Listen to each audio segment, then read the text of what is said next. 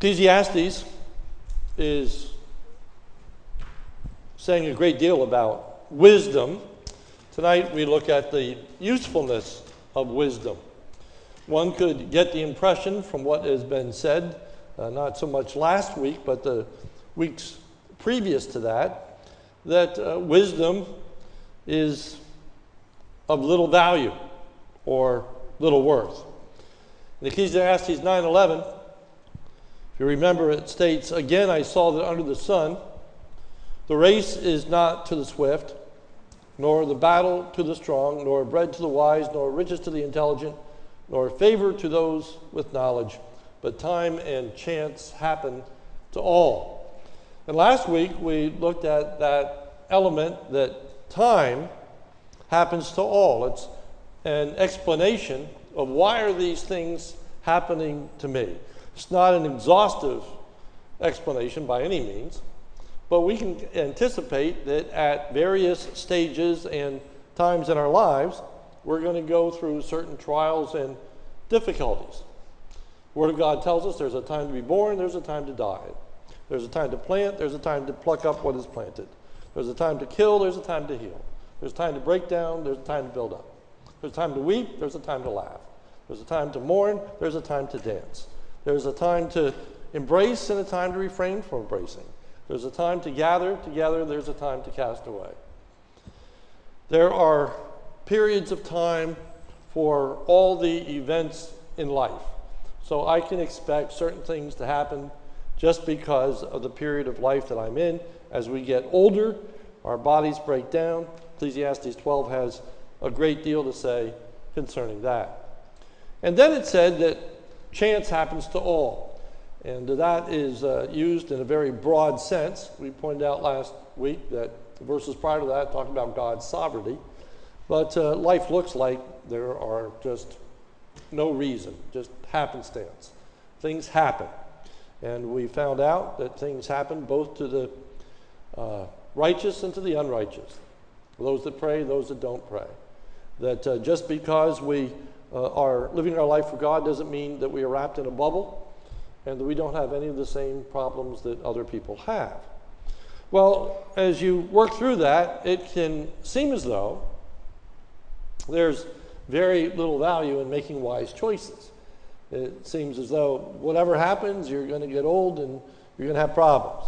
Or there's really no difference between those that live wisely and unwisely. So tonight we start looking at the human responsibility side of the coin, and we focus on the aspect that wisdom and dumb, does indeed have value. Much of what we're going to look at tonight is common sense. It doesn't need an awful lot of explanation. Uh, it's not hard, it's not difficult. It's just reminding us of very simple, basic truths. At this point, almost reads like the Farmer's Al- Almanac or uh, the sayings of uh, Benjamin Franklin. These are pithy little ideas, and yet they are very true. So we begin by looking at number one wisdom knows how to respond to foolishness and leadership. Keep your cool when people in authority are upset with you. Ecclesiastes 10:4. If the anger of the ruler rises against you, do not leave your place, for calmness will lay great offenses to rest. Uh, kind of reminds me of the proverb, a soft answer turn away wrath. So if you have a person in authority who's upset with you and, and uh, uh, is finding fault, it'll pass. It'll pass. Uh, and so it says, in essence, hang in there. Do not leave your place. Don't give up. Don't quit. For calmness will lay great offenses to rest. Uh, that uh, if you just wait it out, it'll go away. It'll get better. All too often, those in authority do not make wise decisions in those whom they exalt. Ecclesiastes 10, 5, 6, and 7. There's an evil that I've seen under the sun, as it were an error proceeding from the ruler. Folly is said in many high places, and the rich sit in low place. I've seen slaves on horses and princes walking on the ground like slaves. And the idea there is that there is a lack of judgment in the one that's promoted and the one that is demoted. Uh, you certainly may encounter that at work. You may be passed by for a promotion. Uh, you may not be rewarded for the time and the effort that you put in. Somebody else who's a slackard seems to advance and get ahead. And you see all these injustices. Um, the wise person understands that that's how, that's how life often works. And we need to take that into consideration. And then it moves on to these pithy ideas of wisdom helps a person to succeed. Ecclesiastes 10:10. If the iron is blunt, one does not sharpen the edge, he must use more strength, but wisdom helps one succeed.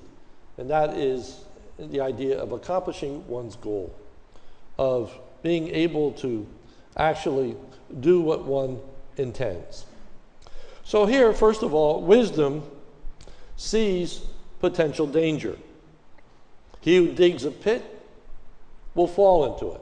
Uh, these are parallel, and so I'm just going to be reading what's in bold uh, so you can see the parallelism. He who digs a pit will fall into it. He who quarries stones is hurt by them, and he who splits logs is endangered by them. This passage is going to talk about risk in a number of different ways. Wisdom understands that life is dangerous, and it takes into consideration when you're digging a pit, it's wise to put a fence around it. Uh, it's not smart to be standing on its very edge and looking down into it. It recognizes that you can fall. He who quarries stones is hurt by them. Now, whether that stone would fall upon you, whether that stone would uh, be too heavy for one to lift, there's all kinds of ways in which life is dangerous and one's work needs to be considered. He who splits logs is endangered by them. Uh, I don't think there were log splitters uh, in uh, the Old Testament, but uh, swinging an axe can be a dangerous thing. And uh, that axe head can fall off. Uh, if you're not careful, you can cut yourself with that axe. You can miss the mark and hit your leg, or that piece of wood that you're trying to split can fly up into your face. Uh, you need to exercise caution. Wisdom exercises caution. Wisdom exercises a, a recognition of danger. So we live our lives with our eyes wide open. We don't just take a fatalistic view. We don't just say, whatever's going to happen is going to happen. No, we take precautions. We wear seatbelts. We do things that try to alleviate some of the dangerous situations we find ourselves in. Secondly, wisdom makes work go easier. If the iron is blunt and one does not sharpen the edge, he must use more strength. Doesn't take a lot of wisdom to figure that one out, right? If you have a blunt instrument and you're trying to uh, cut something, it doesn't go as well as if you sharpen it. Uh, wisdom plans ahead. He who digs a pit will fall into it. A serpent will bite him who breaks through a wall. And then down at the end, if the serpent bites before it is charmed, there's no advantage to the charmer. And you've all seen snake charmers, uh, pictures of uh, individuals playing uh, recorders, and they're swinging back and forth, and the cobra is going back and forth. Well, if the charmer is setting up all his apparatus and getting ready to charm the snake, and uh, mishandles the snake before he even gets started and bites, well, the whole purpose goes up in smoke. So you want to be sure that you don't fail before you start. So you plan ahead. You plan ahead. You take time to think about how you're going to accomplish a task. It's not just about snake charming, it's about all aspects of life. You just don't fly by the seat of your pants.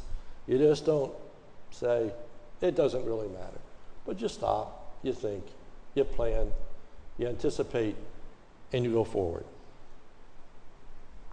Wisdom works smarter, not harder. That's very close to B. And so I cite the same example. If iron is blunt, one does not sharpen the edge, you must use more strength. But, and it's really the second half, but wisdom helps one to succeed. And then again in 1015, the toil of a fool wearies him, for he does not know the way to the city. Uh, here is this person uh, working hard at trying to get to the city, but he doesn't know the way. Doesn't know the way. Um, before GPSs, before GPSs, when you had to read a map and those maps were not very detailed, and you were trying to get somewhere, you had one or two choices. You could just follow your nose and kind of guess where you were headed, or you could stop and ask for directions. That's an old, old, old school. But wisdom stops and asks for directions. The fool will get tired by just trying to figure themselves things out for themselves. So you can broaden that into a whole lot of areas in life so that uh, the fool uh, doesn't appreciate experience, isn't teachable, won't follow instruction, is dead set on doing things their own way, of fulfilling their own purpose, they won't submit to instruction, they won't submit to experience. Uh, they will simply set out for the city and they'll grow tired. They'll grow weary because they don't succeed, or it's taking them 10 times as long to get there as it should. Wisdom will take heed. Then, wisdom causes people to guard their tongue. The tongue of the fool will be his or her downfall. Ecclesiastes 10 12. The words of wise men's mouth will win him favor, but the lips of a fool will consume him. Uh, it'll be his downfall, be his ruining. The more a fool speaks, the worse it gets. Ecclesiastes 10 13. The beginning of the words of his mouth is foolishness, and the end of his talk is evil madness. So you can see the progression. He starts off talking foolishly and ends up with evil madness. He ends up with that is actually destructive. And there, the idea, I think, is primarily it's destructive to the hearer. What he begins to say is not of value, at the end, is actually harmful. Where the fool does not know what he or she does not know. 1014. A fool multiplies words, though no man knows what is to be, and who can tell him what will be after him? It's always helpful to know what you don't know. Some people deem themselves as experts in everything, and they are quick to wax eloquent. They're quick to tell you what to do and how to do it, whether they know how or not. Again, this is an aspect of being teachable, uh, of uh, following those with experience, but uh, the fool just keeps speaking. They just keep rattling on and on, talking about things that are beyond their scope, beyond their experience, beyond their knowledge, and they keep talking even though they don't know about what they're talking. And then, primarily and specifically, at the end of verse uh, 14, though man knows what is to be and who can tell him what will be after him. Uh, there is an element of braggadociousness of which people will brag about what they're going to do in the future.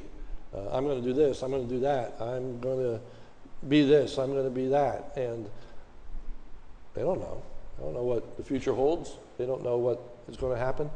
Uh, so it's a, a, way of talking about humiliate, hum, being humble, of not speaking about what we don't know is going to happen in the future.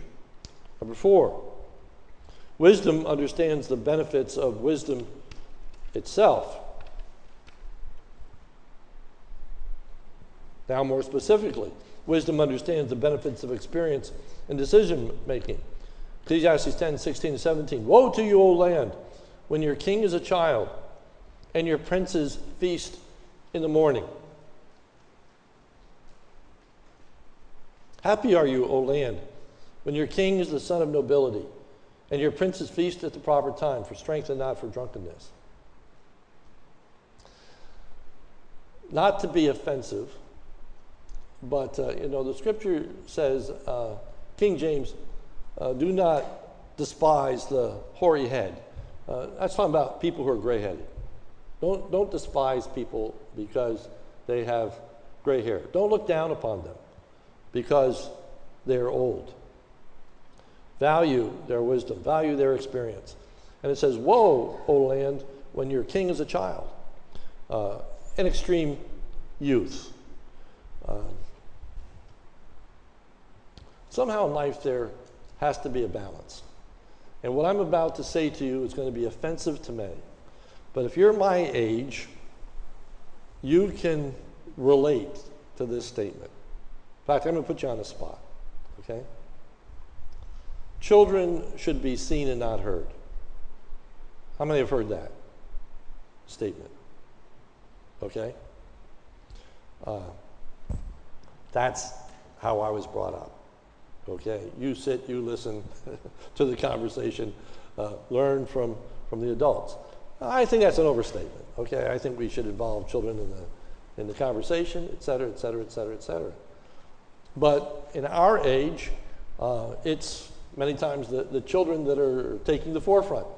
Uh, they are the ones that are planning even uh, what we should do with the environment, how we should tackle world peace. And 10 year olds are being interviewed as to how to do such things. There's a balance. There's a balance in life.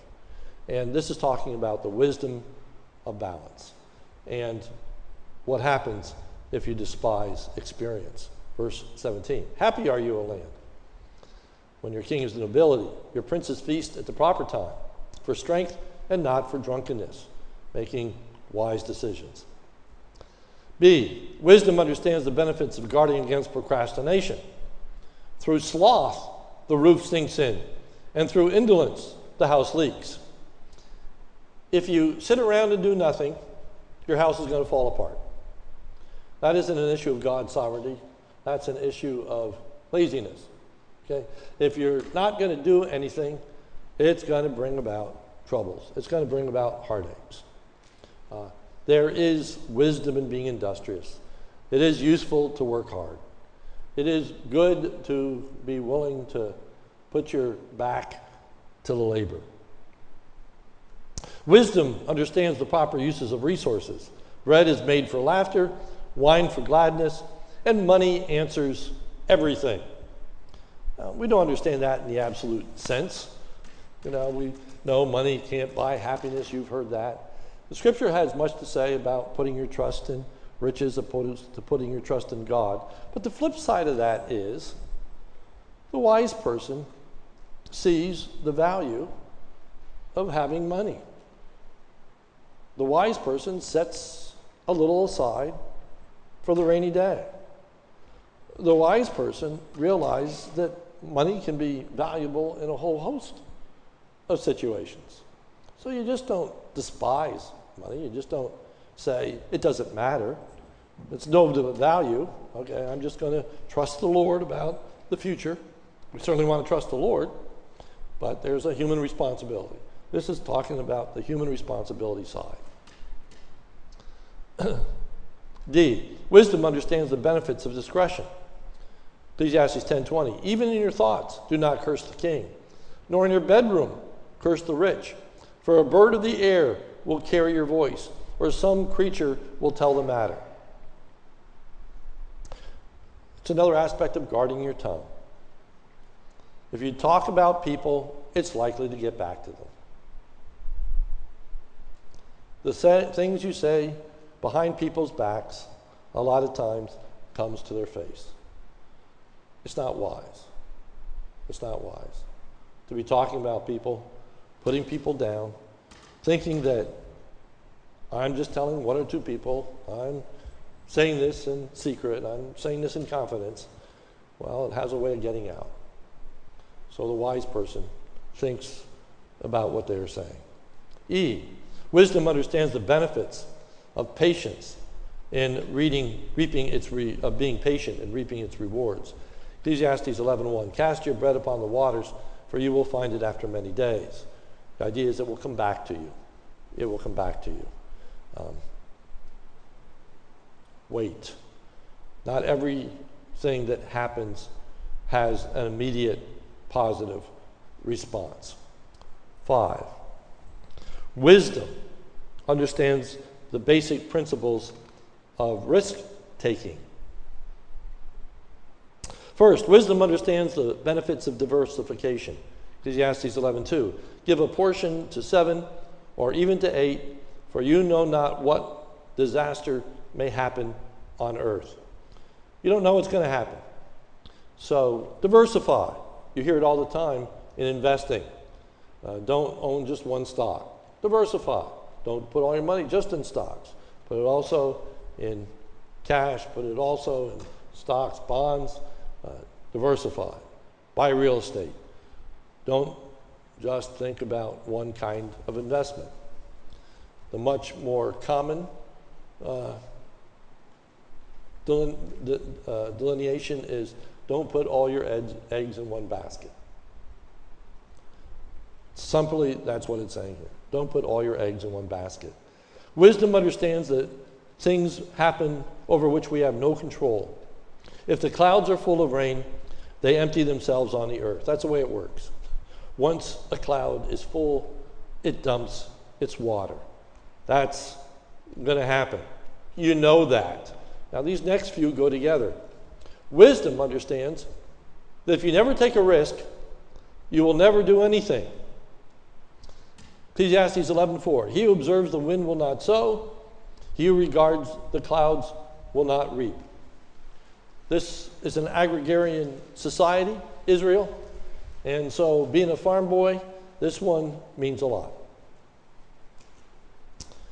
We often would uh, grow hay on the farm, and we had cattle, and sometimes we would immediately uh, take the uh, hay off and use it for silage.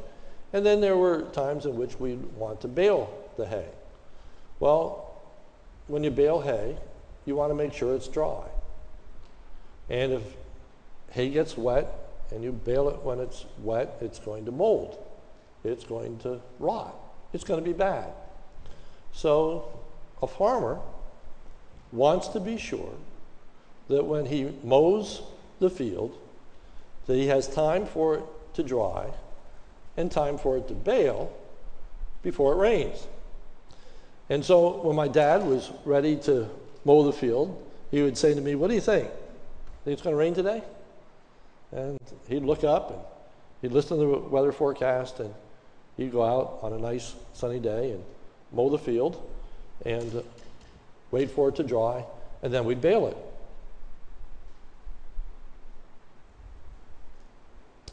But Ecclesiastes 11:4 says, "He who observes the wind will not sow, and he who rains the clouds will not reap." So C is wisdom understands if you never take a risk, you will never do anything.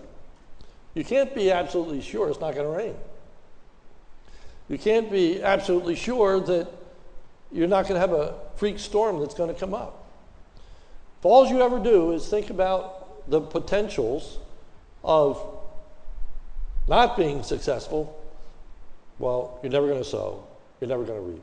It's never going to happen. Wisdom understands that risk assessment is limited. Ecclesiastes 11:5.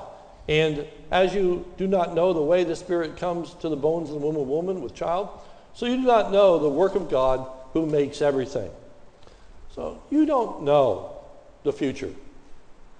You don't know what is going to happen two years, three years. You don't know what happens next year. You don't know what happens in the six months. People like to think that they do. James warns against the person who sells, says, I'm going to go into a city and I'm going to buy and sell and get great gain.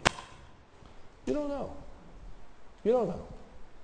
That isn't to totally disabilitate you and, and so you can never make a decision because you don't know the future. It's just simply saying the wise person understands. We're extremely limited in making our decisions based on our understanding of risk. Better ultimately to put your trust in God. There's where our confidence needs to be. We need to be wise in assessing risk, but we can't disregard God. E, wisdom learns to function in a risky world. Ecclesiastes 11:6. In the morning sow your seed, and at evening withhold not your hand, for you will do not know which will prosper, this or that, whether both alike will be good. So the emphasis here is on don't just do nothing, but take risk. Take risk. Qualified risk. For you don't know. You don't know. But don't always be the pessimist, be the optimist, and believe that God is going to help you as you take that risk. Wisdom is indeed profitable. Let's pray. Almighty God, help us to be people who exercise wisdom. Help us to guard our tongues. Help us to use wisdom as we work, that we work smarter, not harder. Help us to see that industry pays off, hard work, that we need to be patient and patient in waiting for results. And Lord, help us in a risky world to have confidence in you, not to be presumptuous, not to be foolhardy, but Lord, to step out in faith and do difficult things, asking for you to help, for you to bless, for you to prosper. For it's in Jesus' name we pray. Amen.